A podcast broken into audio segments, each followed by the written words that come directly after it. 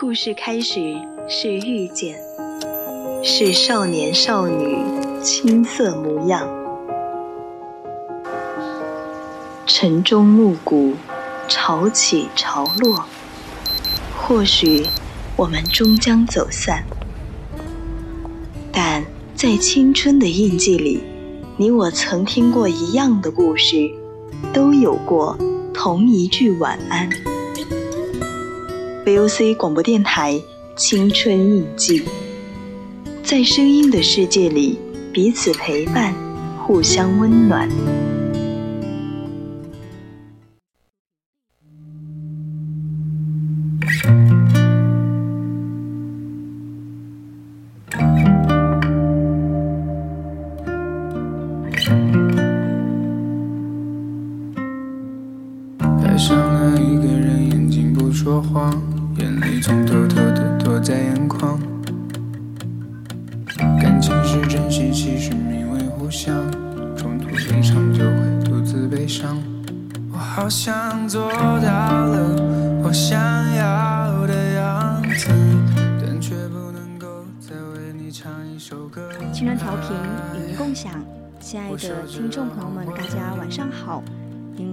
在收听到的是 VOC 广播电台，每天晚上二十二点至二十三点三十分为你直播的晚间节目《青春印记》，我是今晚的主播栗子。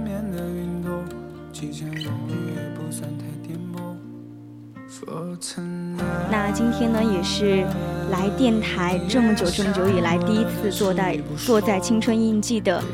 这个节目里面，有很多想要和大家分享的故事，也有很多想和大家讨讨论的话题。那今后的《青春印记》，我们就多多关照。而现在，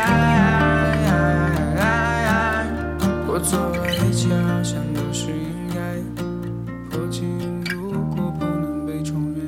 在节目开始之前呢，还是和大家介绍一下我们的互动方式。大家可以在我们的荔枝链接关注我们，或者微信搜索 FM 一零零青春调频，关注我们的公众号。那四川宜宾的听众朋友们呢，你们还可以在我们的调频上直接搜索 FM 一零零，收听 VOC 广播电台。那如果对我们节目感兴趣，想要和我进行更多的互动，也可以加入我们的 QQ 听友四群。二七五幺三幺二九八就可以和我直接进行互动啦。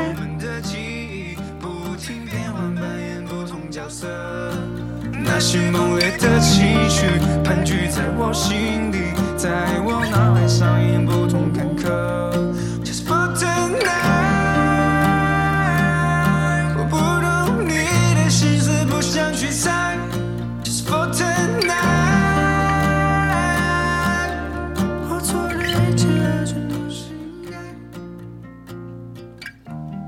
晚上呢，想要和大家聊一个话题，好像是现在年轻人都经历了内卷，经历了考公考研过后，我们都会觉得说自己压力很大。那所以今天晚上想要和大家分享的这个主题呢，就是你这样让我压力很大。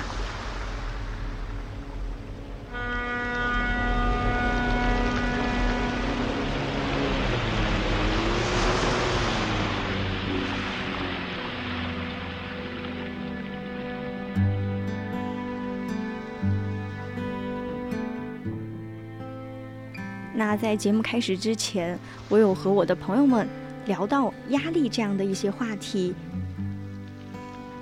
我一个朋友他说，最近的生活压力是来源于和朋友之间的友谊，因为我们都大三了，然后身边的朋友都有了想去的地方。我这位朋友他说他想要考研到广州，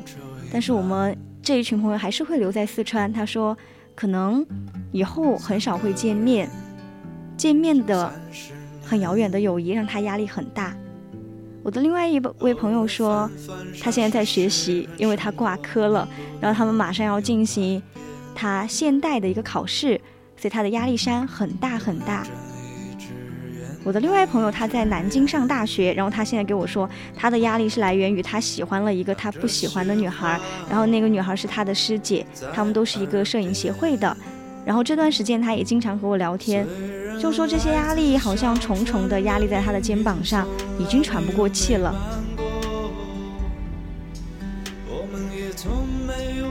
说到压力其实我好像最近也有很多能够体会到的东西。前段时间电台迎来了一波新的小朋友然后在这里面呢不管是大二的成员也好，还是大三的成员也好，我们经历了疫情，然后经历了搬校区，经历了好多好多事情，所有的大二小朋友都围着我说压力好大。其实这个时候，我好像能给到大家更多的，只能是说，没关系，你们给压力给我，你们自己好好加油，好好稳住你们现在能做的事情。然后现在在公屏上，南浔有说，他说好像是自己最近的一个境遇，九月上了一天班，工资六百块。哎，我忽然想到前两天我们的那个师姐，她好像去也是去那个小学里面见习了，然后她就说，好像九月因为疫情封在家里面嘛。然后好像就只上了几天班，然后也是只给了一个基础工资。其实这样忽然想来想去，好像每个人都有不一样的压力。像今天今天和电台的一位大二的小朋友，他叫洛河，他给我说，他最近压力也好大。我问他到底是什么样的原因让他现在已经快喘不过气了。他说他有工作室，需要去参加很多跟专业相关的比赛。然后他给我说他还有电台，因为他想要将电台做得很好，想要稳住，所以压力很大。然后他说他学习压力很大，是因为他不愿意放弃任何一堂可以学到更多专业知识的课堂，压力很大。好像听到他们更多的一些分享的时候，我反观自己。我最近有压力吗？好像我的压力也是无形，一直在我身上，它无时无刻的都围绕在我的身边。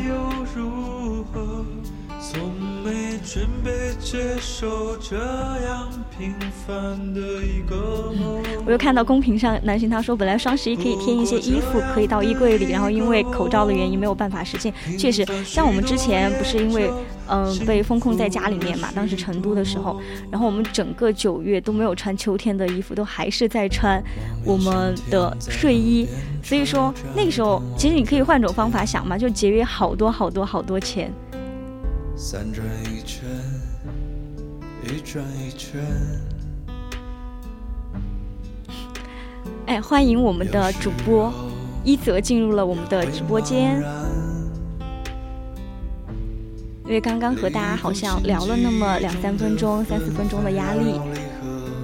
其实我很想告诉大家，其实压力它从另外一个方向讲到了，会让我会让我本身自己是一个很焦虑的人，我会焦虑我在某一件事情上一直没有做好，就比方说现在可能在电台待的时间很多，我的压力很大，但是我的压力是来源于我自己，不是因为大二的小朋友，也不是因为大一的小朋友，可能跟性格有关，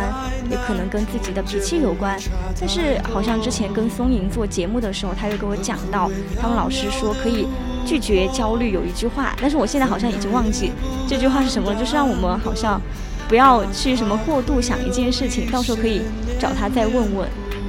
因为当时还说要记笔记本，但是直接给给搞忘了这件事情。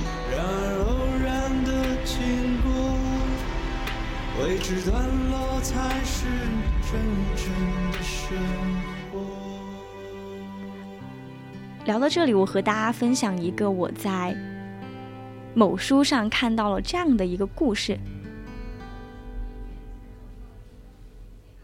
他说他看过一个很让他心酸的故事，就是两两年前，一个男孩他经常跟当时的女朋友去一家叫做 Neighborhood 的一个咖啡店去喝摩卡，然后这家店呢是在学校旁边，大概是需要五分钟的路程。然后有一次去买咖啡的路上，他就突然说：“怎么天天带我到这家店来？”然后男朋友就说：“因为这家店的装修风格我很喜欢。”然后女朋友就说：“你不是学设计的吗？以后也设计一下。”当然，以后我有能力一定会为你开一家咖啡店。那这个时候女生按理来说是很开心的，肯定就非常欢快的说：“我就要当这个老板娘。”其实当时我看到这个故事到这儿的时候，我会觉得说这就是一个很青春的一个对话。好像我们在我们的青春里都有那么或多或少有这样的一个男孩子和女女孩子出现过。然后这个女生她很喜欢猫，每次碰见猫都会拍照分享。然后到后面她就说，这个男生就给她说，当老板娘可能要等好久，今晚我就先送你一只英短吧，蓝白相间的那种。然后那天过后，男生会利用晚上没课的时间去那家咖啡店当学徒，因为晚上有门禁嘛，是十一点钟，他一天要兼职四个多小时。其实当时按照他们那个年代的时薪来算，应该是十二块钱，然后每天最多呢就只能挣四十八块。他就做了两个多月的兼职，但是两千块钱的这样的一个极限收入是完全买不到当时的那只英短，因为英短其实他来说应该是接近三千块左右了。然后女朋友生日的那晚，女朋友给他说没关系，毕业以后我们在一起养就好了。然后男生在他的评论上留下了这样一段话：当我买得起三千多的蓝猫过后，我们却分手了。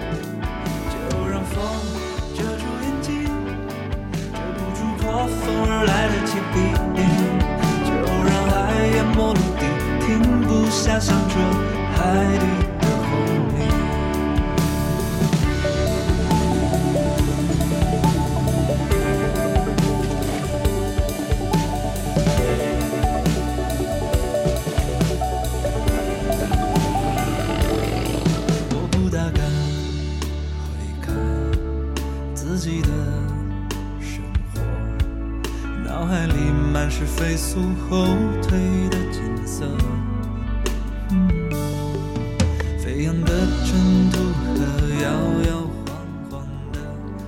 然后故事的接着，他就是记了这样的一个日一个日记。他说：“我们是二零二二年二月十四号分手的，没错，那天是情人节，我记得很清楚。那天我跟他吵了一架。”具体原因我忘了，记得吵完架之后，我买了当天下午三点的高铁，去了他所在的城市。当我以为我们能够和好，然后度过一个愉快的情人节的时候，电话里的他却对我这样说：“我不想再见到你，你让我感觉到很大的压力。”好像就是在那一刻，这个男孩子有一点惊慌失措，有一点愕然。因为他脑海当中可能会回想起他们大三那年，一个月只有一千五的生活费，然后在室友和花呗的帮助下，男孩带女生去了一趟长沙，然后在长沙的第三天，他们一起去逛潮玩店。男孩子盯着一个一百八十八块的钢铁侠手办盯了很久，女生好像是看懂了他的意思，就对他说：“我们买这个吧。”那男生可能会觉得说。嗯，花一百八十八块钱买一个小玩具可能不太值得，他就说买这个干啥？买这个我都可以给你买十杯奶茶了。女孩子可能会认为我的真心没有，就是说没有被你得到回应，那个时候她就会说跟你逛街没有意思。其实我生活当中有这样的一个经历，就是我可能会认为说我跟我喜欢的男孩子，我愿意和你付出，愿意给你买任何东西的时候，男生可能会跟。怎么说？可能会务实一点，他可能会觉得这个东西没有必要，因为他想要女生过得更好，他想把这个钱省着，给他喜欢的女孩子买更多喜欢的东西。其实男生跟女生的思维有些时候是真的蛮天差地别的，蛮可笑的。所以到后面他们就说了一句：“你这样让我压力很大”，也就是成了他们分手的理由之一，也很美好，确实。就我之前一直想问一泽他的那个情感故事嘛，然后他一直没有跟我分享过。就所以之后他如果回到学校，让他做一期什么青春二三事或者做一期青春印记的时候，我一定来捧场。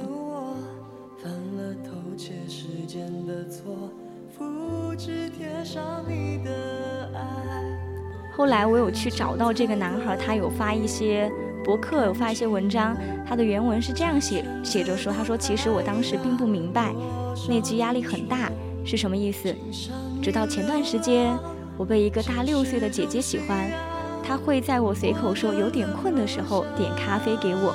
也会等我电话到半夜。她甚至会对我说：“我可以为了你去广州。”那一刻，我有点开始理解前女友口中的压力很大。透过手机里姐姐给我发的信息，我仿佛看到了当初的自己。我也终于意识到，在上一段亲密关系里，我是某种程度上的。低位者。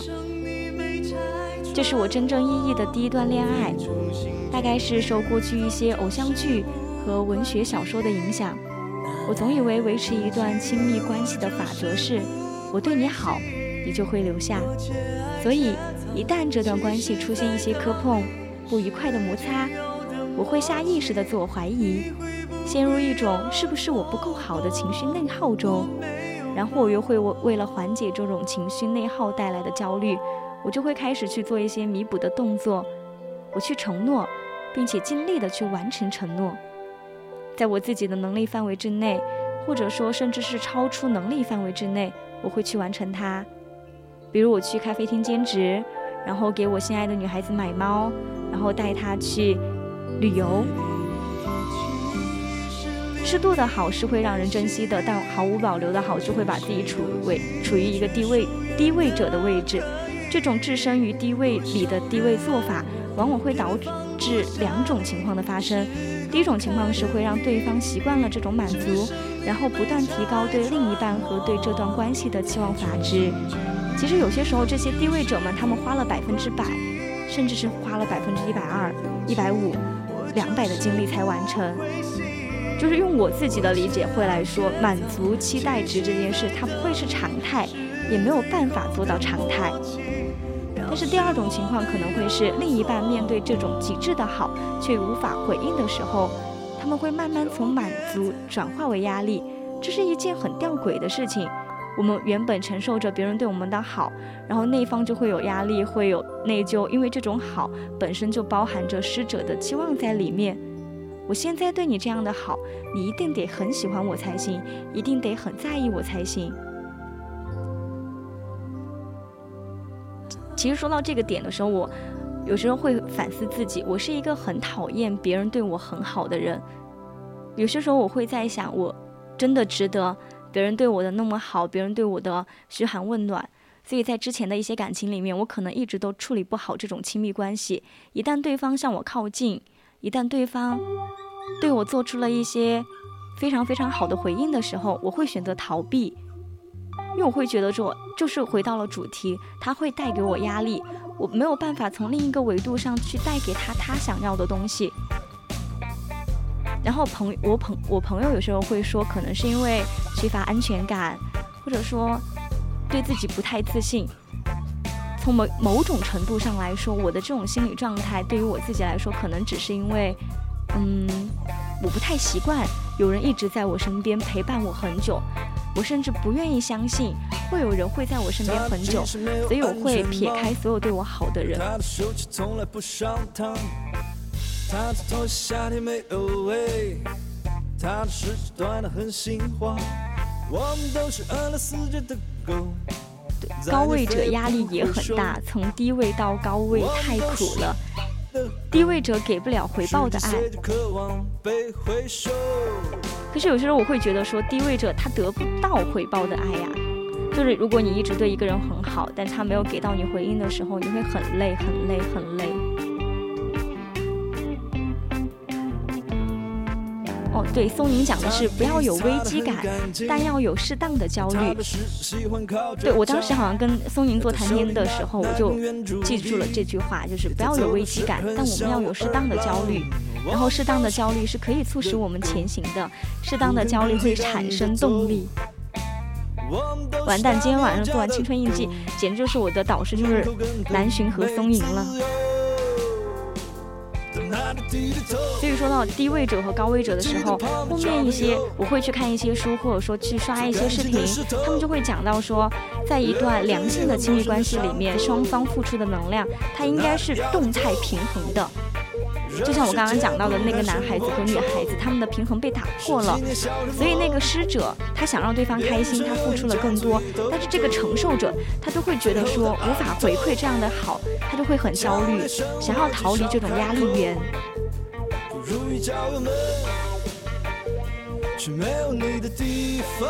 男孩子他说他分手的那晚跟他的朋友说，你觉得我做错了吗？然后朋友可能只会说没有吧，你是想太多了。虽然他的朋友回了跟没有回一样，但现在仔细想想，我觉得他朋友说的都对。一个人在爱情里，他毫无保留的付出是没有错的，但是这种心甘情愿的行为，其实是没有地位者一说的。只是我们一遇到磕碰，我们就觉得自己是不是不够好，然后这种想太多的判断，会让我们在感情里失去了自我。然后后来我有去一直关注这个男孩子发的一些东西嘛，他就说他前女友选择了离开，他也拒绝了那个姐姐。毕竟两个相互吸引的人，不是因为好而留下，而是因为我才持久。所以我觉得这句话说的很有道理，很有道理。两个人的关系一定不是因为一个人付出的更多。另外一个人承受的更多，而是因为我们之间有了我，我们之间有了我们，他才会持之以恒的发展下去。他走路时很像武二郎，我们都是狗，不肯孤寂感的走，我们都是那么有家的狗，门口根本没自由，到哪里低着头。记得旁边交朋友，最干净的石头，留着愈合陌生的伤口，到哪里摇着头，让谁解不开生活愁，十几年小的梦，变成油盐酱醋一兜兜。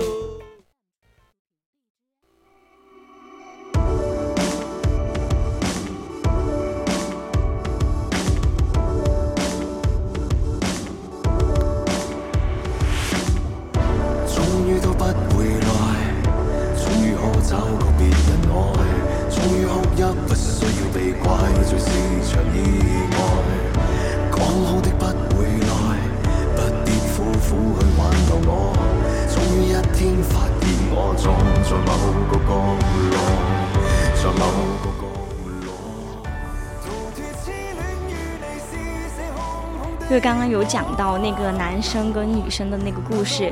然后我有去翻我自己的那个备忘录，然后我发现我跟那个女孩子好像。其实女生她不是不喜欢男生，而是因为有些东西有些时候我们承受了很多，我们得到了很多好的时候，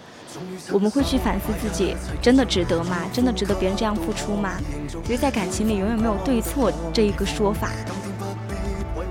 然后我就会讲到，我待会儿会分享的第二个我的观点，我会觉得说，一个人对你特别好，他是有代价的。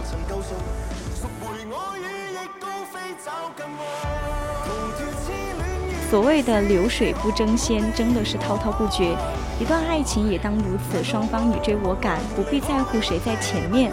可惜做到这个真的好哇，流水不争先，真的是滔滔不绝哦。这句话。这句话我好好能引起那种共鸣的感觉，真的是滔滔不绝。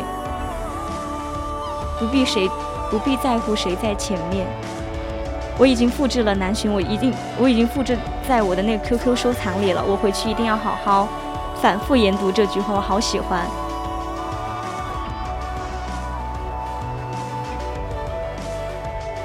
就其实我们现在很多人都在渴望。自己达到一种很完美的状态，不管是生活也好，感情也好，学习也好，工作也好。但其实我们追求完美的本身，我觉得就是我们自己脆弱的一种表现。就包括我现在，我想要我的学习上能够非常优秀，能在老师面前能够达到一种非常好的一种平衡状态。我也想在电台得到很多大家的认可，得到老师的赞许，得到师弟师妹们的尊重也好，喜欢也好。就是我觉得永人永远没有办法得到一种平衡，然后我一直在追求各个关系里面的完美，但是我现在会觉得说，就是我自己脆弱的表现，因为我没有办法去承认自己就是一个不完美的人、不完整的人，所以这一这一堂课是未来两年还要继续去摸索的。然后我现在总结出很多东西，就是说我们人与人之间的交往，它一定是非常有趣的，然后非常细腻的。但是我会觉得，越是强调正确，然后强调负责的人，我们跟他的距离反而会越来越远。然后偶尔暴露自己缺点的人，他其实更受大家欢迎，因为其实这样大家会发现你可爱的那一面，大家会觉得说你是真实的，你是肉感的，你一定是存在在这个社会上的。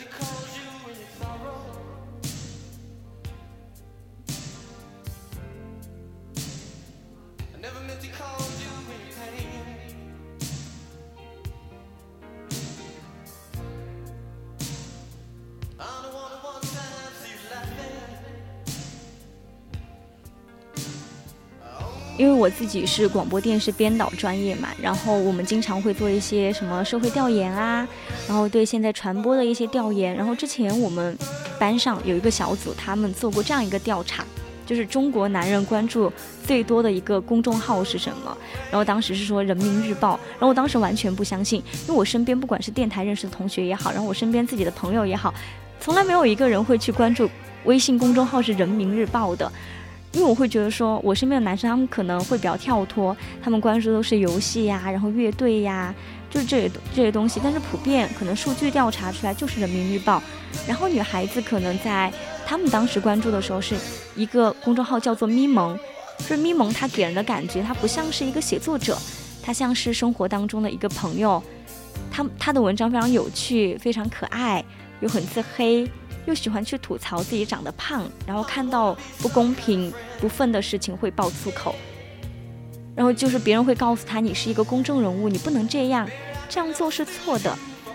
要那样那样做才是正确的。他就会回复人家说我就这样，你爱咋地咋地。就我当时会觉得天，这就是一个活生生的人，他很不装，就是我们跟他的心理距离你会非常近，跟这样的人在一起我们会很轻松。因为他不只是在做正确的事，他也会偷懒，也会有过失。在他面前，我们内心阴暗的那个部分就会很好、很好、很好的见光。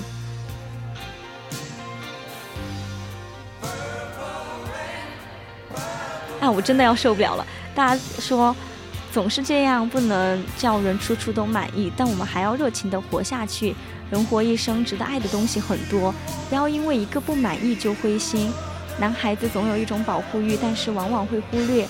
或许他没有想的那么脆弱。确实，我也觉得男孩子他可能会觉，现在不是大家都呼吁女性怎么怎么样嘛？就我们可能有些时候都会想想着说，女性她需要得到更多的关注，然后这个时候可能男孩子他就会，因为他是男性，他需要承担起这个男孩子的责任，男人的一个责任。但是我们都好像会忘记，其实这个女孩子她很坚强，她很独立，她需要的是一种陪伴，一种无声的陪伴。有些女孩子会觉得男孩子应该做什么，可实际上男生并没有想象的那么坚强。对我好像以前初中的时候，和我们高中部的一个学长聊天，那个时候他跟我说，男生会在女生面前流泪。天，那个时候我完全是一个非常傻的人，完全不懂为什么我会，我会那个时候还会反驳他，我说为什么会有男孩子会流泪？就那个时候可能刻板印象里，男孩子你不该流泪，你应该是怎么怎么样，你应该是刚正不阿的，你应该是。嗯，怎么说？你一定是那种高大威猛的。后面接触到的男孩子可能会给到我说，男生也是有血有肉的，他们也是脆弱的，他们也会遇到挫折。但是这个时候，身边的好朋友也好，女朋友也好，或者说人生导师、老师也好，我们是需要给男孩子一些成长的空间，一些陪伴的时间的。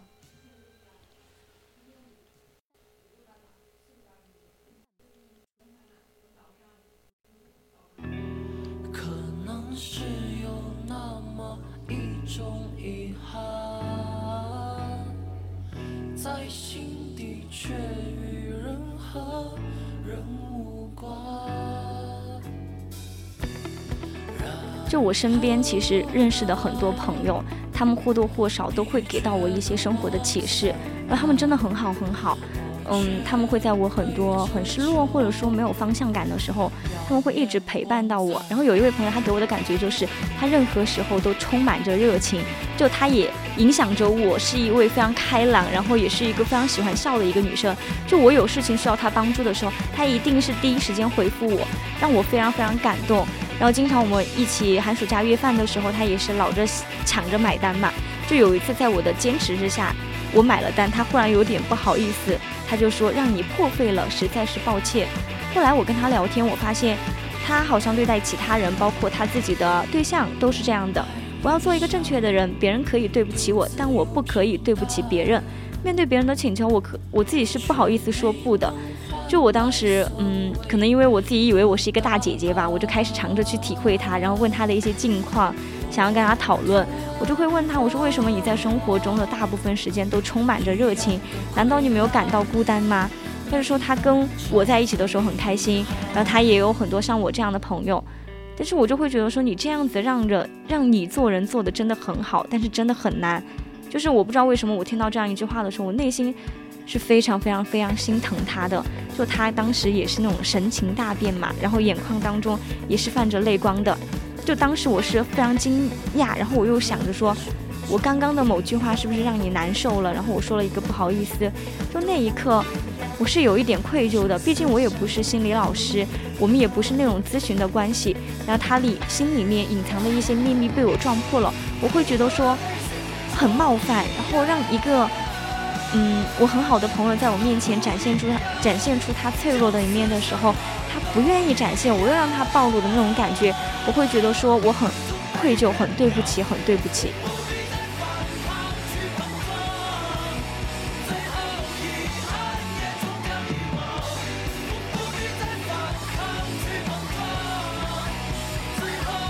然后他就跟我说，他说，呃，叫我的名字，他就说你是唯一一个看到我孤独的人，就说身体不舒服的时候，需要有人照顾的时候，心情郁闷，特别想找人聊天的时候，一想到别人只想把我当成一个特别开朗的人，我就放弃了。我不喜欢给朋友们添麻烦，也不想让朋友们知道我最真实的状态。如果我麻烦了别人，内心会蛮羞耻的。就有些朋友，如果找他借钱，在我的认知里面，他一般是不会拒绝的。实在很为难的话，他最多说一句“我考虑一下”。实际上对他来说，说出“我考虑一下”，在我看来也挺有压力的，因为你借出去的钱，他是不好意思开口让别人还的。就哪怕他自己已经有了一个经济压力了，他需要用这种方式去迎合别别人，然后获得一些自我价值。所以我现在都还是很不理解。我前两天还在和他打电话聊天，我就说你为什么一定要这样做呢？他就会说做朋友不就是应该要两肋插刀？什么只有关心别人、帮助别人、爱护别人才有资格做别人的朋友吗？哇，那一刻我真的，我居然语无伦次，我不知道我该说什么样的话去安慰他了。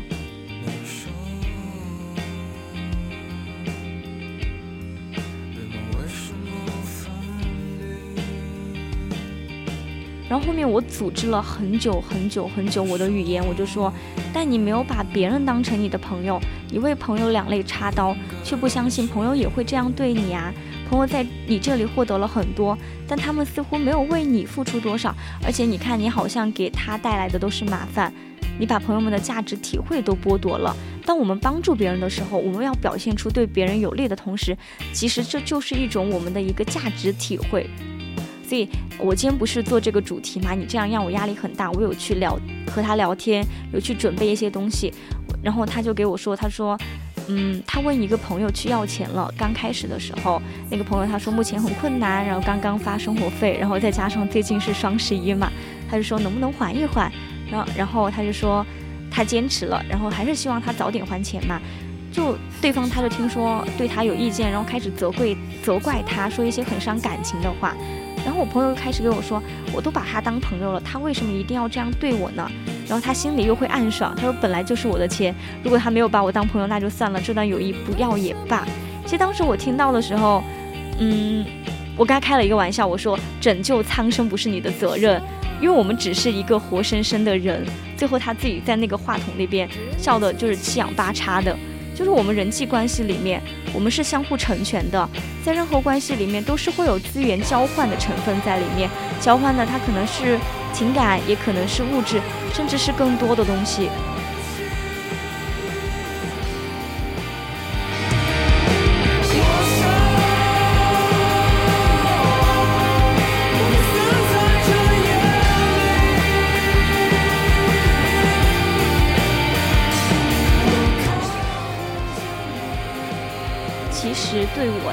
就像刺猬一样，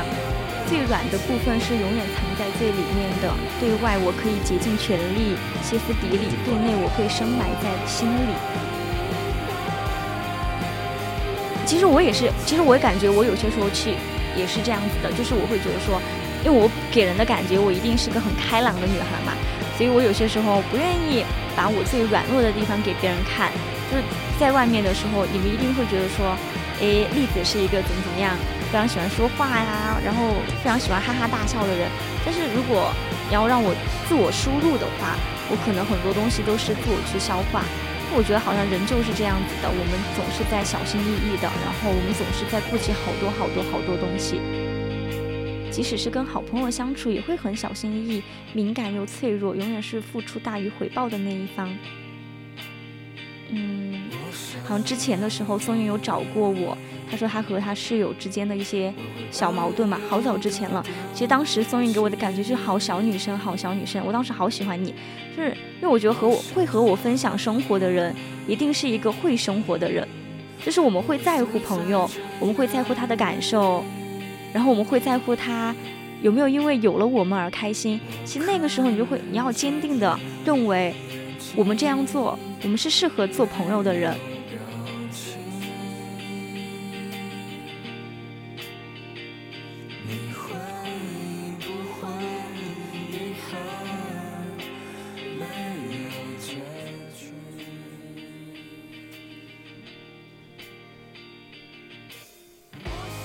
就我现在就会觉得说，一个非常正确负责的人，就像一座别人无法企及的高峰，就对比之下，别人在他面前会显得特别渺小。所以我们不需要就是说对朋友一定要显出我们很完美，我们很很怎么样。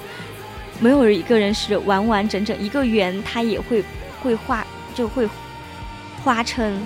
很多很多，分成很多很多块。我们永远都是不完整的，所以我。我现在更喜欢那种有棱角的人，就是他可能没有那么仔细，他可能没有那么负责，但是他一定有他自己的闪光点。我觉得跟这样的，嗯，小朋友相处起来会非常非常轻松。就是如果我现在这种大三的这种状态来的话，因为可能马上会出去实习，可能会接触到一些比我能力更强，或者说比我。呃，见识更广的一些前辈，其实我现在都还会觉得我蛮怵的，因为我会觉得说我会很有压力。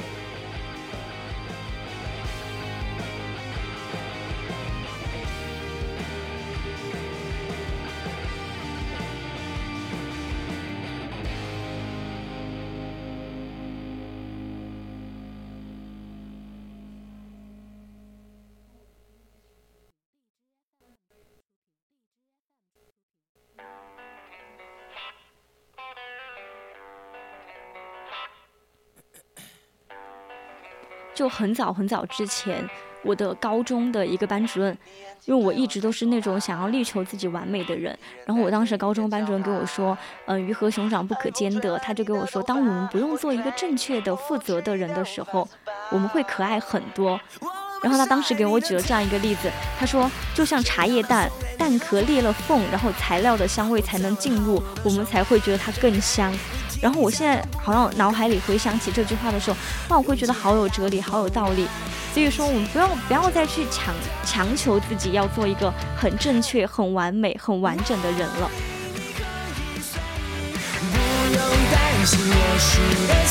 如果爱是一场博弈，我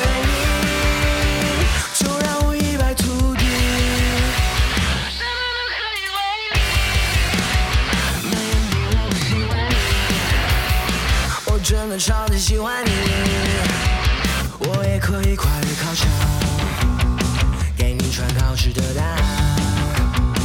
被抓到也没有关系。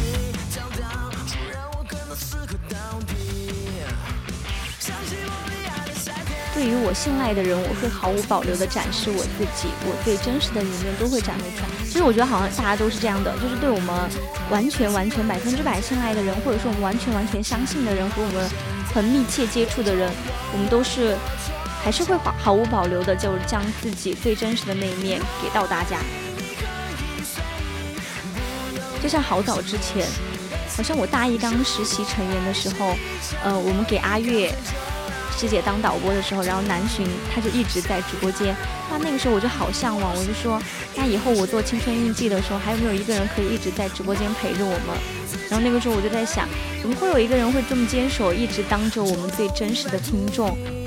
然后相当于我现在其实坐在这个位置上的时候，我很忐忑，因为我不知道我们能不能把我们隔着屏幕，把我们双方心里最想讲的话，然后透过这样一个小小的话筒传递给彼此。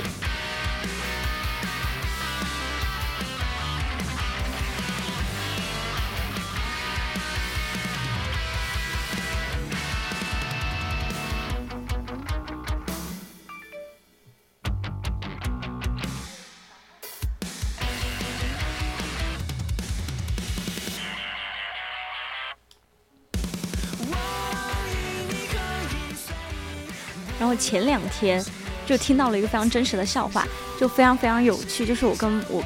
爸爸妈妈在打视频的时候嘛，然后他们也会给我分享他们身边一些非常搞笑的那种夫妻吵架。他们就跟我说，有对夫妻经常吵架，就是他们身边的朋友嘛。然后吵架的时候，那个就是那个阿姨，那个妻子都特别喜欢对着她的丈夫骂脏话，就说你 TMD。然后就因为这句话，他们两个人的矛盾就直接升级，然后关系越发糟糕。然后后面那个妻子，她就找了那种咨询师，因为我妈妈他们是开铺子的嘛，就开那种小个体生意的。然后他们斜对面就有一个心理咨询的那种，那叫啥来着？办公室、工作室，然后心理咨询室旁边就是一个律师事务所。然后当时他去找那个咨询师的时候，就询问夫妻相处的奥秘。咨询师告诉他一个技巧，就是说，嗯，当你想骂你丈夫的时候，你把你 TMD 这句话把它换成你是对的。然后那个阿姨就非常心领神会，下一次吵架的时候，她就照做了。然后就是那个叔叔一听，他说：“你每次那个妻子都说你是对的，你是对的，你是对的。”他心里莫名的就舒服了，然后对阿姨的态度也改变了。就其实两个人慢慢的关系就会和谐很多。所以我现在就想到，如果我们跟朋友也好，跟父母也好吵架的话，我们不要再去。要不要去挣扎那个事情的真相到底是怎么样的？我们就直接说你是对的，你是对的，啊就非常有血有肉又很有趣。然后当他们都对的时候，就真的一整个爆笑如雷。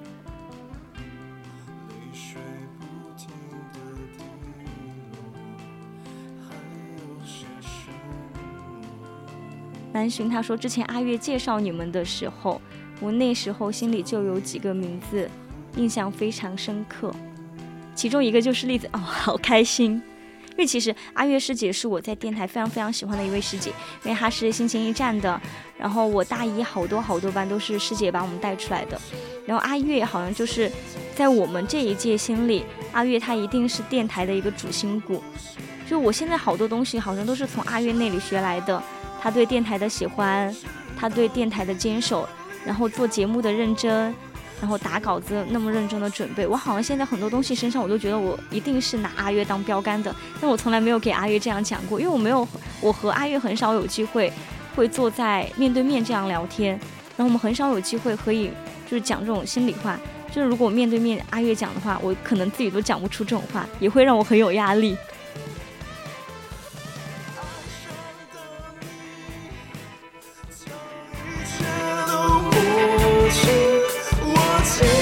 求着你。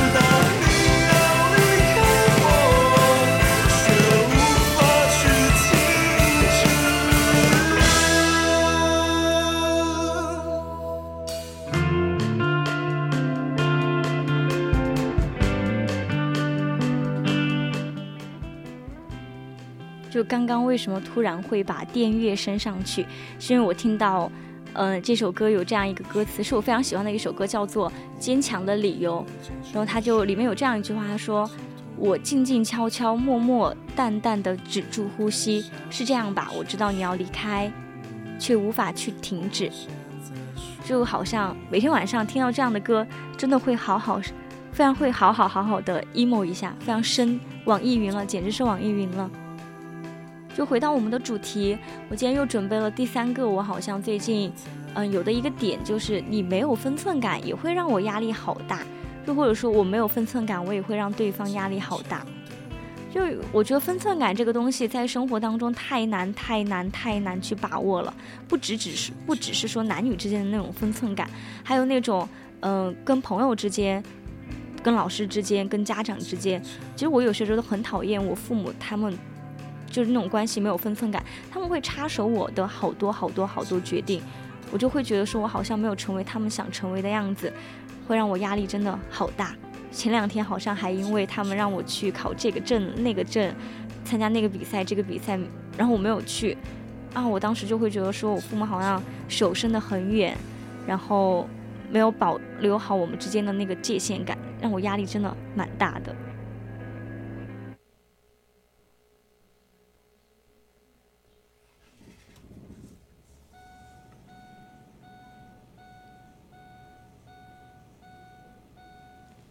就最近，因为就以前我是非常非常不喜欢刷短视频的，然后最近经常刷短视频，刷到一个视频，他就是有一个小姐姐嘛，然后她在那个大学操场上，她在摆摊修眉毛，然后有一个呃有对象了的男生，他就去凑热闹，然后之后这件事情就可能被他的女朋友知道了，然后他们就因此分了手。然后我看地下底下很多评论就说修眉很正常，也有说男生心思不轨的。就其实我当时看到这个视频，我还分享给我朋友，我就沉默了好久好久。我当时心里面是闷的不行的那种人，因为我会因为这种很小的事情，我会自己发酵好久，因为我总想有一个对错，或者说我总想有一个人会支持我的观点。就嗯，这件事情会让我想到我以前很早很早之前有一个同样没有分寸感的一个前任。就是我会觉得说，人与人之间的距离，它是一步一步被打破的。然后被打破这个距离的前提，两个人都是要有朝彼此走近的心思。就我之前可能会看到，嗯，那个男生他和淘宝客服的一些聊天记录，或者说和其他女生的一些微信聊天记录。就我每次在手指上上上下下划来划来划去的时候，我每一遍都是在理性跟感性当中。做挣扎的，就聊天记录里面，有些时候可能一个普通的女同学要给他送一些什么睡衣当做生日礼物的时候，那其实我那个时候可能是太小了吧，就不懂这些东西。可是到现在，我都发现他就是没有把握好分寸感，就是没有给到我最基本的尊重。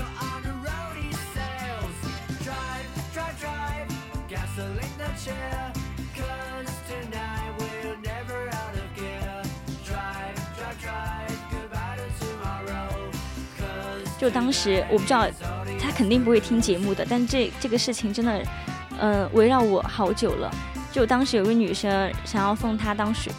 想要送他一件睡衣，然后他还傻傻的去问了那个淘宝客服，说他身高多少，然后体重多少，适合哪个尺寸。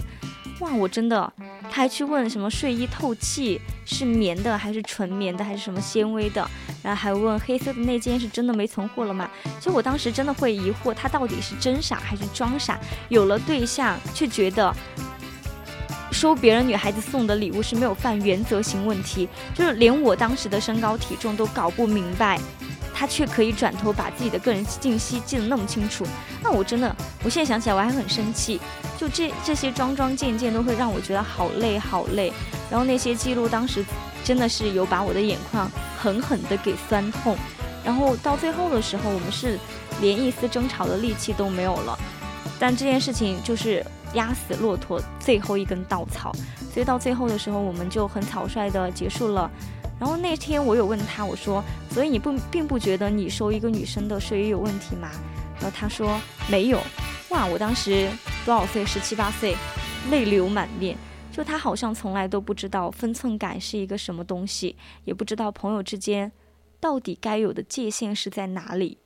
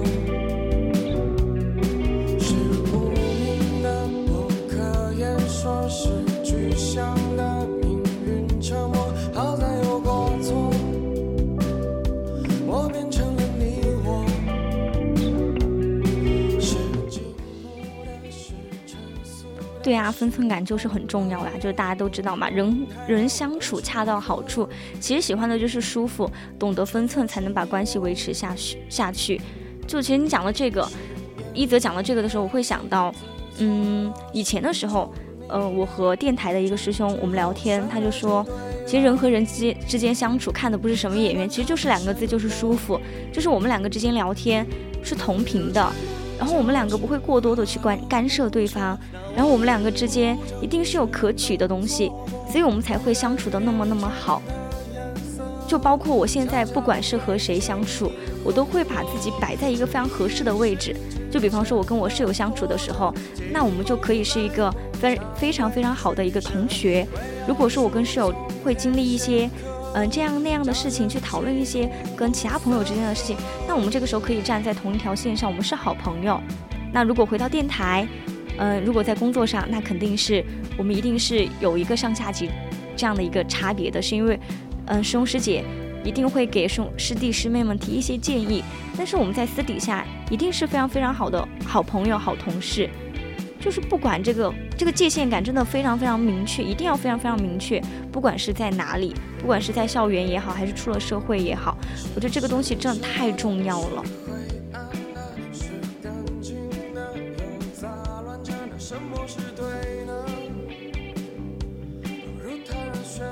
然后现在不是有很多那种大学生里面，呃，经常分手就是因为男女生什么。纯友谊呀，然后男生跟女生之间又因为和这个男生多说了一句话，然后就分手。那我现在就想着，其实这都是很简单、很简单、很简单的问题。只要我们在相处的时候，我们是没有问题的。然后我们彼此信任对方，管他有几个非常好的男性朋友、女性朋友也好，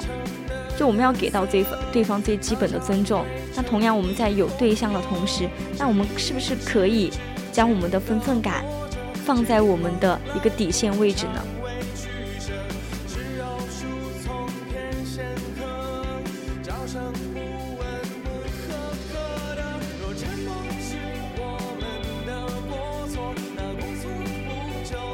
在我和我之前那个男朋友的一个感情里面，我们很早很早之前就说过，这个女生她在我和她之间已经有了一个非常高的一个存在感。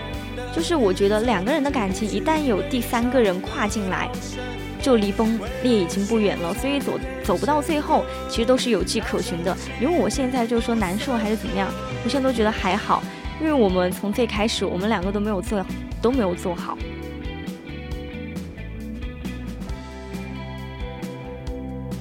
对啊，就是因为我们双方的信任程度不够，根本不适合走下去。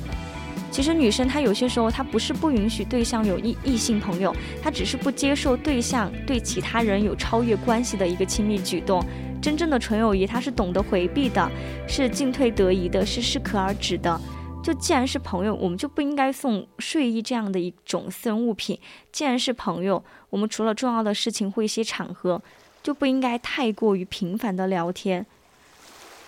嗯。既然是朋友，我们就不应该保存一些视频或者照片，让另另外另外一个女生引人遐想。就一段感情里面，与异性保持距离和掌握分寸，是给对象的一种忠诚，也是一种尊重。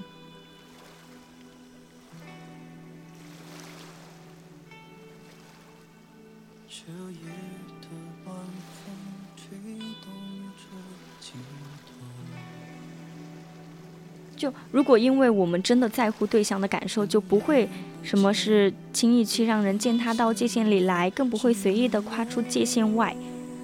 我当时是因为睡衣那件事情彻底分手。其实后来我也有听说他们没有在一起嘛。然后分手的时候，他虽然是在挽留，一直在解释当时是什么选好衣服帮忙付款，嗯，什么压根不会意识到当时出现了这种问这种问题我会生气。那我当时。其实那个时候，我对事情的真相到底是什么，我都觉得已经不重要了。最开始他和那个女生频繁聊天的时候，女生直接打语音让他开黑的时候，以及他经常会保留他的一些照片、视频的时候，他们那些非常多次的越界，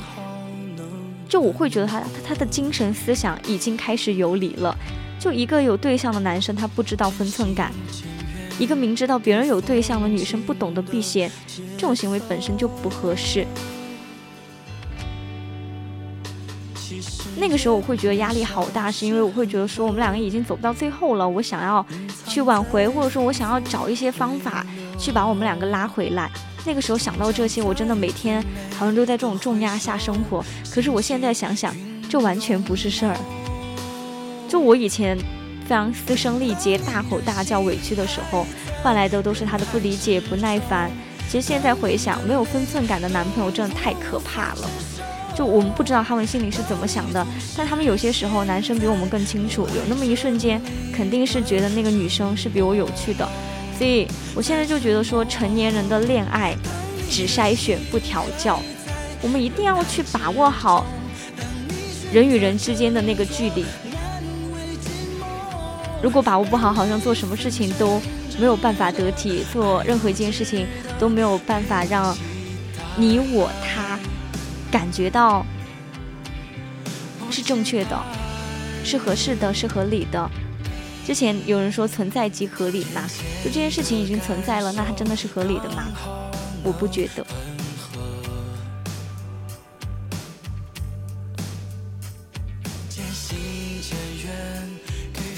越界不可饶恕，对呀。换一个角度一想，其实你真正看透他了。哎，月生还进来了耶！月生说及时止损是对的。对啊，幸好我那个时候。幸好那个时候没有因为重压哈，幸好是因为重压哦，幸好是因为我有压力，所以我逃避了。如果没有逃避，我现在就完蛋了。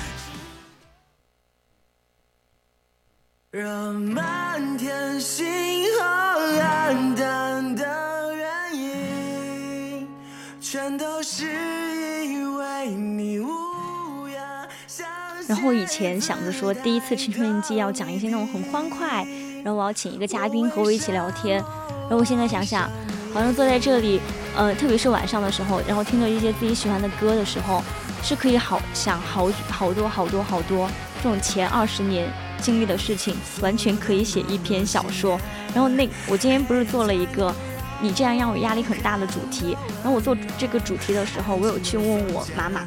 我就说。其实我现在是有压力的，很大很大的压力，我也很焦虑。然后我当时，嗯，我爸就回了我一句，他就说不要用求稳去施压自己。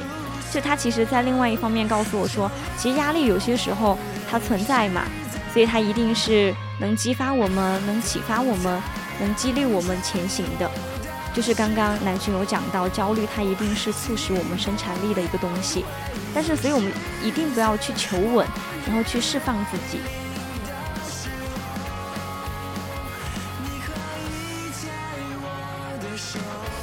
因为今天我有找到一个故事，它就是专门就是说一个女生，她为了去寻寻求平静呀也好，然后寻求自己的一个安稳也好，嗯，这个故事好像是发生在广州，也是好像前段时间我刷那种短视频，然后看到的这样一段话。就那个女生，她是坐在顺风车的后排。她说：“我真的不上进吗？”之所以会有这番感慨，嗯，是因为假期聚餐，有位女生聊到，如果她二十八岁都没有车，我是不会和她结婚的。然后另外一朋友他就说，也不一定要有房有车才算上进。然后他们又开始讨论，就是说，可是连车都没有，很难让人幸福。他有事业目标，而且这个年纪也应该要计划买房。就其实我看到这里，我不知道。嗯，我知道他可能不是追求物质，然后他选老公的标准，可能在某种程度上是合理的。然后我好像开始默数我现在这样的一个年龄，嗯，二十岁，然后其实也没多久了，到二十八岁可能也就八年，没有底气，是因为我快毕业了。然后我现在发现，我现在想要去做的事情都是因为求稳，我想要我之后的工作稳定。想要我之后的一些家庭也好，感情关系也好，它是平和的，不要太坎坷。就这种高度概括的词，说好听一点是稳重，说难难听一点就是怂，就是不敢不敢上。因为我们之前不是玩那种小游戏，叫叫那种德州扑克吗？就信奉十拿九稳才会去拼的真谛。其实巧连巧克力都当筹码的那种娱乐局，我们都不敢 all in，就是望着车窗外的一些景象，然后我会发现，身边的朋友开始忙碌、开始内卷的时候，我会发现这些东西离我越来越远。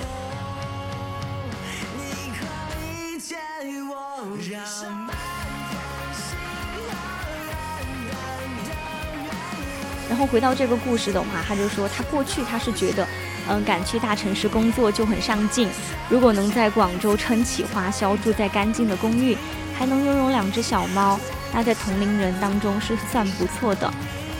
嗯，其实怎么说？其实这个时候我可能当时看到这个，我才意识到，与其说混得好，其实不如说我们在大城市里是想让我们的负担太少。因为我们可能有些朋友他不需要给到家庭的一些补贴，他可以按照自己的节奏生活。就虽然暂时我们没有什么成绩，但也算是经济独立。所以到这一点的时候，我会经常会觉得自己也还算是一个上进的人，也可能以后也会是一个上进的人。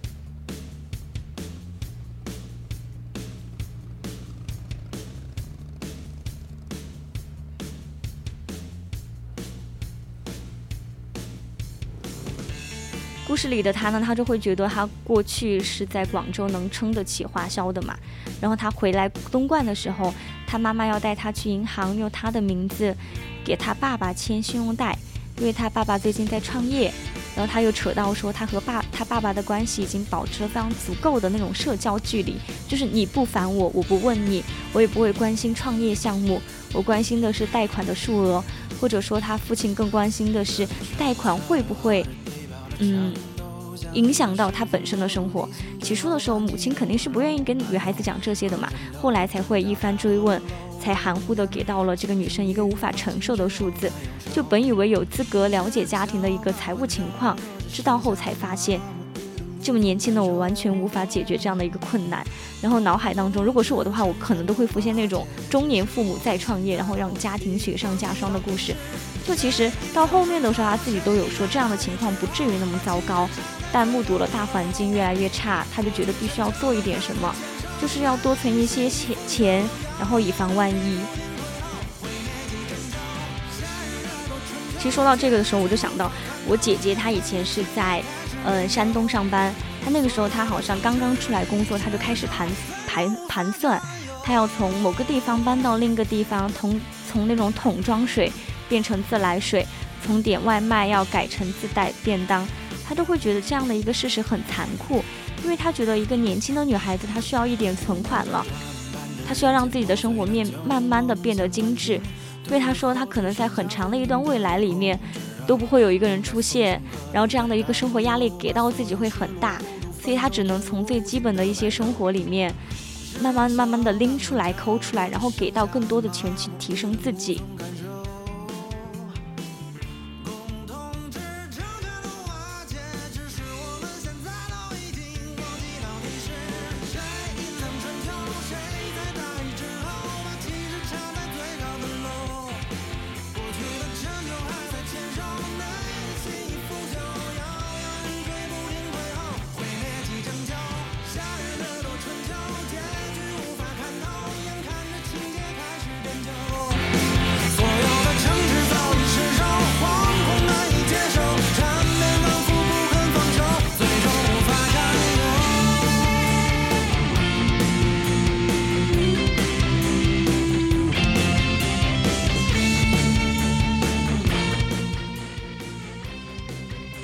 很多时候，我自己算是一个矛盾的人。就不管是刚刚我讲的这个女生，她因为她本身是比较上进、比较求稳，但是因为家庭的一些嗯贷款也好，然后父母的一些嘱托也好，她可能变得没有那么自信了，然后开始让自己的生活过得很拮据。然后我又想到我姐姐，她想要自己过得精致，因为她可能找不到男朋友，可能暂时也没有办法接触到一个新的人，她让自己的生活也开始过得非常紧凑起来。其实你看我们人生当中啊，他很多痛苦都是自找的，就是我们看到了一点表现和征兆的时候，我们就开始不停的钻牛角尖。就是我们一定要学会去放过自己，然后想开一点，让一切都顺其自然的发生。其实反而这个时候，全世界都会为你绕绕路的。然后我觉得，只要你每天过得开心快乐，因为开心快乐，它到最后一定是最大最大最大的一个赢家。晚上的思绪真的蔓延的好快，对啊，我也觉得，我今天明明做的是一个压抑的主题，我不知道为什么啊，讲到这么多，就东扯西扯，扯了好多好多好多。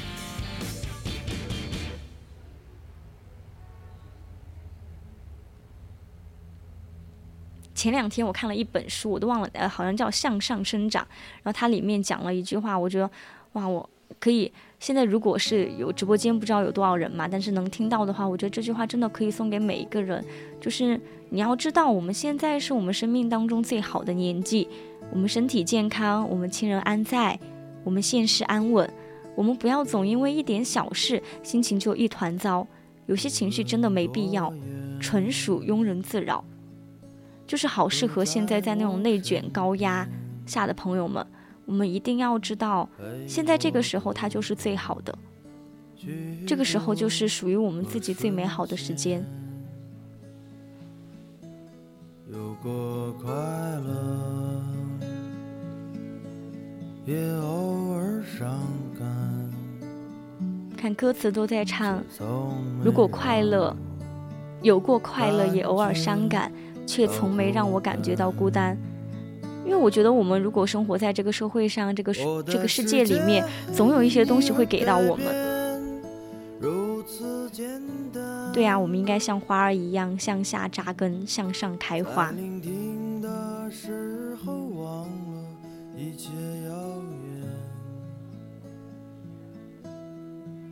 我的世界因你而改变。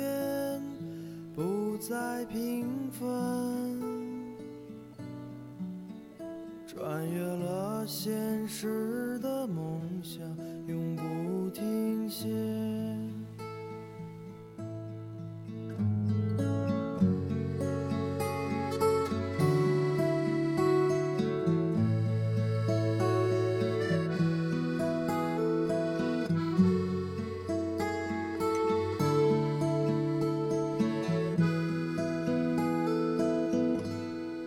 管时间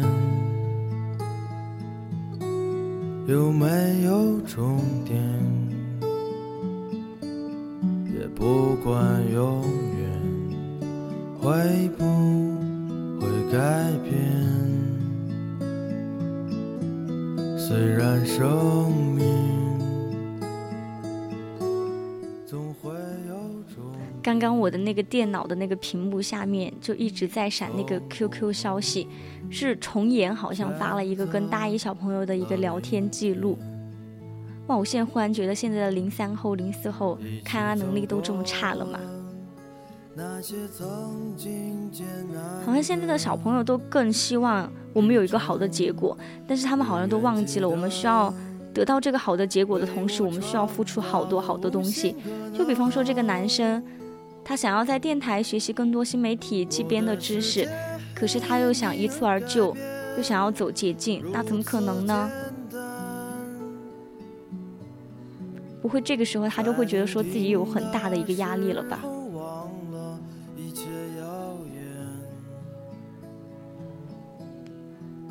我的世界因你而改变，不再平凡。穿越了现实的梦想，永不停歇。这个时候，好像我在直播间坐着，我也不能给重言发那种很长的话。就我前段时间看到一句话，就说我们不要在一段不舒服的关系当中停留。就是好像电台现在面临了一个瓶颈期，就是好像大一的小朋友才进来的第一个星期，我们在这样一个自己不太熟悉、不太舒服的一个情境里面。我们好像感受到电台给到我们的高压了，但是我们是不是忘记了，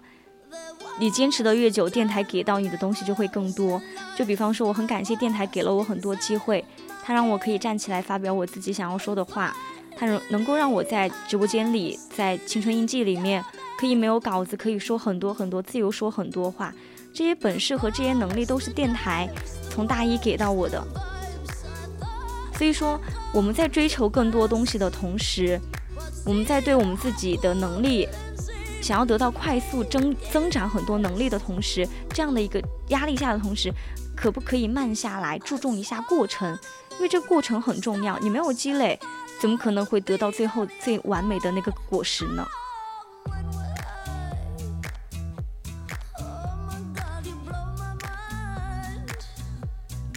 对，就是没有责任心。有一点浅浅的情愫在里面，本来是一个相对比较压抑的话题，但是很舒适的感觉。那第一次有人说我的感觉是像三月的春风，因为现在从来没有一个人会这样说我，他们都说我的脾气已经爆的跟那个龙卷风一样了。好久没有人说我的像三月的春风了，我太喜欢很以后我做青春印记的时候，我一定会在那个群里艾特南浔来听的。对啊，过程肯定比结果更重要。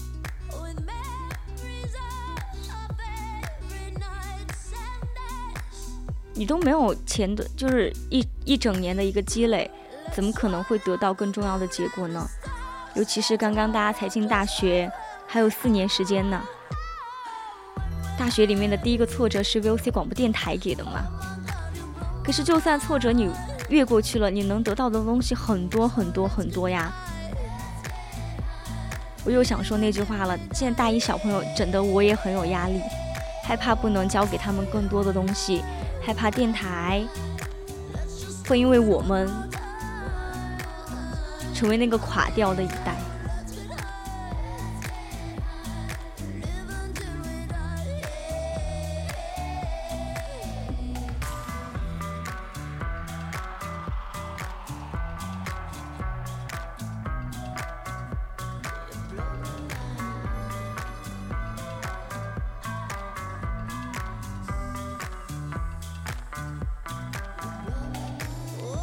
太着急，对啊，所以有些时候其实我们自己也应该反思，我们自己给到自己太大的压力了。我们总是想要说把这个地方重振辉煌，可是那个东西没有几年时间也做不了以前的那么那么耀眼。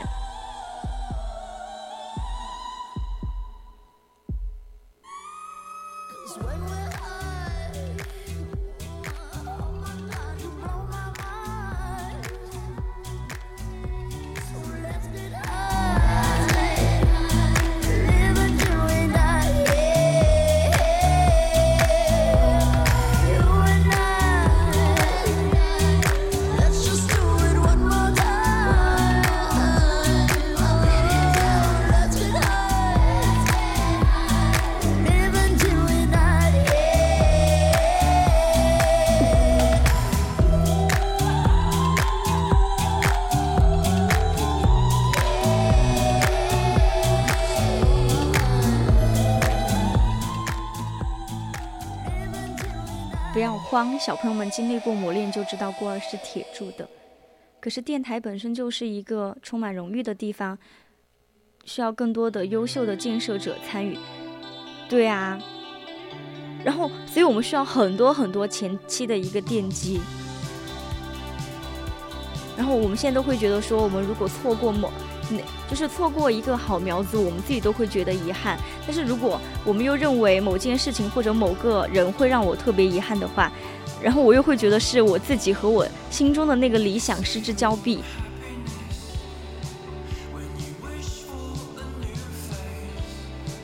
因为以前在心情驿站的时候，师姐她给我们说，他说生活嘛，总是会处处刁难刁难你的，他从来不会按照我们的想法进行。只是说这一切的一切的过程，他太大可不必了。然后上天他肯定是会替我们选择一条最适合自己的路嘛。就是那句话呀，“失之东隅，收之收之桑桑榆”，就看上去是事与愿违，其实他也只是兜兜转转到达目的地而已。就一切都刚刚好，我们从来不会错过些什么。就是如果电台这个地方和你有缘，那你自然就是有缘；但它和你没有缘分的话，那就是没有缘。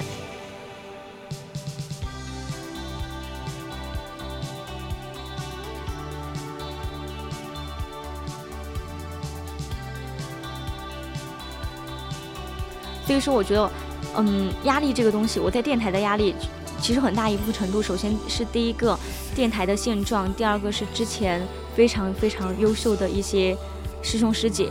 就是已经两年了，我就会发现那些让我非常喜欢的师兄师姐，他们身上都有一个特质，就是他们总是生机勃勃的，然后他们有自己喜欢的事情，他们也不会过多的去干干涉别人的生活。他们也懂得人际交往的一些边际，也不会四处去炫耀他们现在嗯所拥有的一切。然后他们言辞很温和，为人很与人交友会很友善。然后他们也会有一些适度的野心，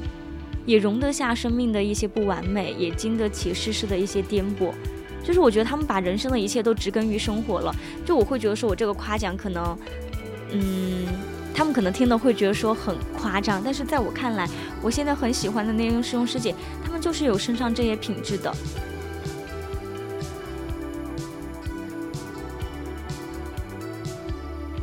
是我们不要过于的放大我们现在所经历的东西，我们尝试着去慢下来，尝试着去看看最后我们想要的那个结果是怎么样的，再回过头来从头去拟定我们的计划。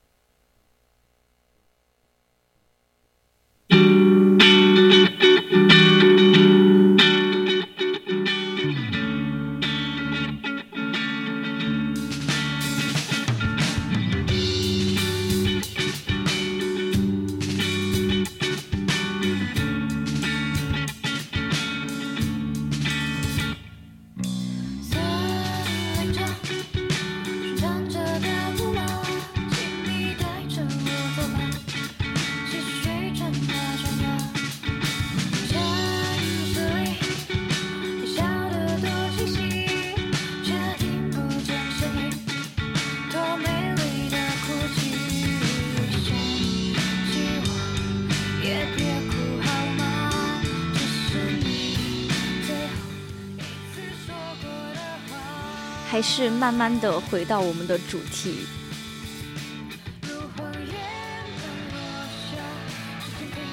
就我们的主题好像今天是跟压力有关嘛，然后，嗯，在我看来，就是我们只要你担心别人会怎么看你的话，哈，你就一直会有压力，那他们就可能会奴役你，然后只有你再也不从自身之外寻找肯定的话，你才能真正成为自己的主人。其实自信的话，它就是允许我们被否定啊，它会让我们去面对别人的质疑。就我们就要这样想，你可以认为我不好，但不代表我真的不好，那只是你的评判，我无需认同。其实我觉得每个人只要做到了这几点，这个压力它存在就存在，它之后怎么样，那就之后再说。最起码当下的时候，我有在意过它，我有尝试着去改变过它，那就 OK 了。今天听完，终于可以不失眠了。哎，我真的会信哎这句话。哎，对我也是一个好大的肯定哦。那我以后上青春印记的压力肯定又小了一部分了。我今天还在想，我之后要做什么样的主题。我现在，我现在好像以后就做这种做这种主题，让大家狠狠治愈，好吗？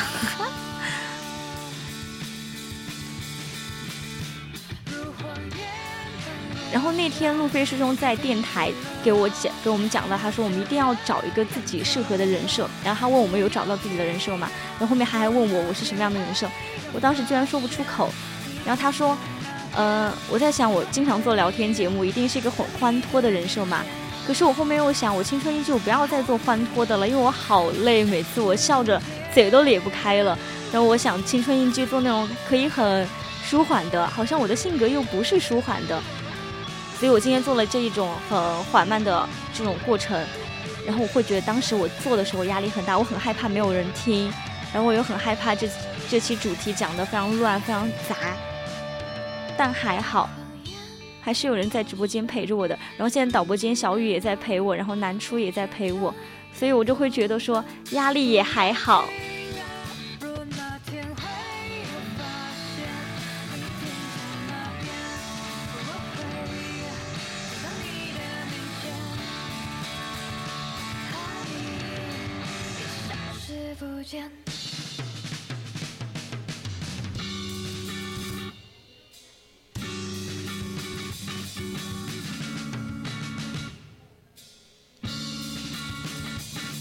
马上好快都十一点二十了。然后我其实我当时在讲我第一个故事的时候，我其实当时自己还打了一段话。然后后面忽忽然发现我扯得太远了。我当时在那个上面就不是聊聊到那个高位者跟低位者嘛。我说其实当你觉得自己开始卑微，开始所有事情都是自己主动的时候，就应该明白不再付出下去，以前的付出都别后悔。但之后还有一位。无脑的下去，那就是在折磨自己。然后我们其实现在长到二十岁了嘛，我们就应该要明白，很多时候我们都是一个人，我们要学会去提高自己，去做一个让别人需要的女孩子，而不是一味的去需要别人。然后我要去想通很多事情，因为世界上所有人其实都是别人，没有人会真的一直陪在你的身边。你需要提升自己的需要去变强大，别把感情的事情看得太过。太过分重要，也别太需要别人。然后，如果你想释放压力的话，其实快乐的秘诀永远都是保持清醒的。那压力释放压力的秘诀，也永远需要我们保持清醒去克服它。不被监督的压力其实是能够促进人发展的。不被监督的压力其实是能够促进人发展的。是呀，但是我觉得被监督的压力其实从某某种程度来说，也可以促进人的发展。就像现在，我好像给了就是我们大二好多好多播音员好多好多好多压力，但是我看到他们最近都好努力，好努力，他们也是在进步。然后再加上现在台长给了我们很多很多压力，然后我也是在慢慢慢慢去摸索一些东西，所以我会觉得说压力它是存在的呀，只要我们一步一步一步来，慢慢来，它总是会解决的。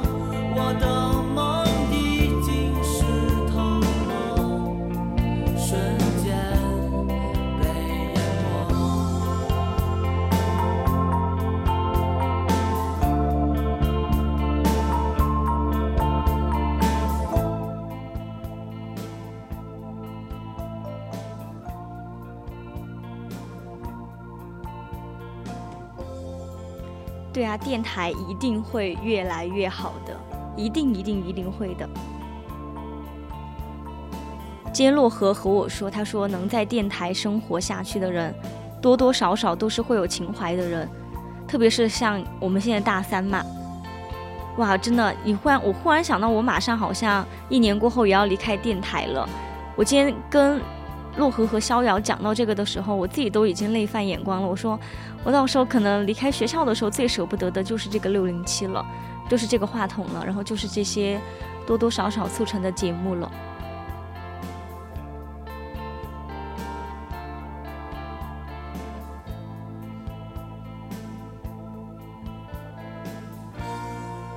其实现在呢，也已经是北京时间的二十三点二十四分了。今天的青春印记呢，也要和大家说再见了。然后结束的话，我就放一首我最近好喜欢、好喜欢、好喜欢、好喜欢的歌，好像我开头也是用的这首。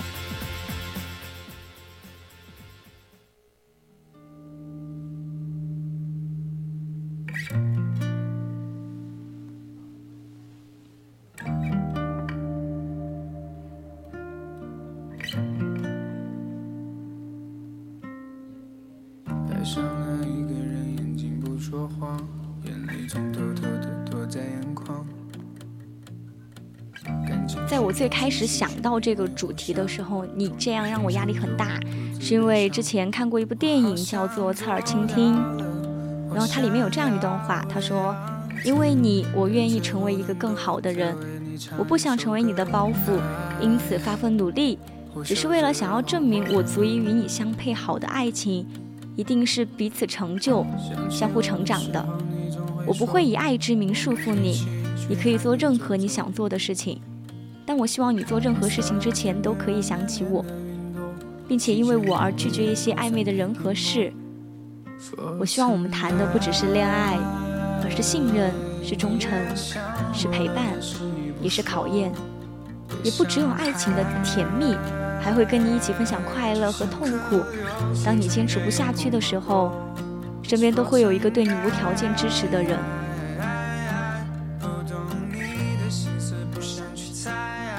其实这段话它不完全是在讲爱情，尤其是我们现在才二十出头的年纪。我希望我们直播间的所有人，我们电台的所有人，还有我们永远永远最最忠实、最忠实的观众南浔听众南浔，因为我会觉得说，一直支持一个地方的人，他一定是非常非常善良，一定是非常非常有爱心的。我就希望我们都永远忠于我们的生活，忠于我们身边的一些亲密感关系。那句话嘛，他不是总在。总在说嘛，林深时见鹿，海蓝时见鲸，梦醒时见你。就总有一天我们会相见的，不管是我们现在隔着屏幕、隔着话筒，还是未来，我们总会在一个地方相见的。那个时候，我们没有压力，那个时候就是最纯粹的我们。我们永远都会等到、等到、等到春暖花开的那一天的。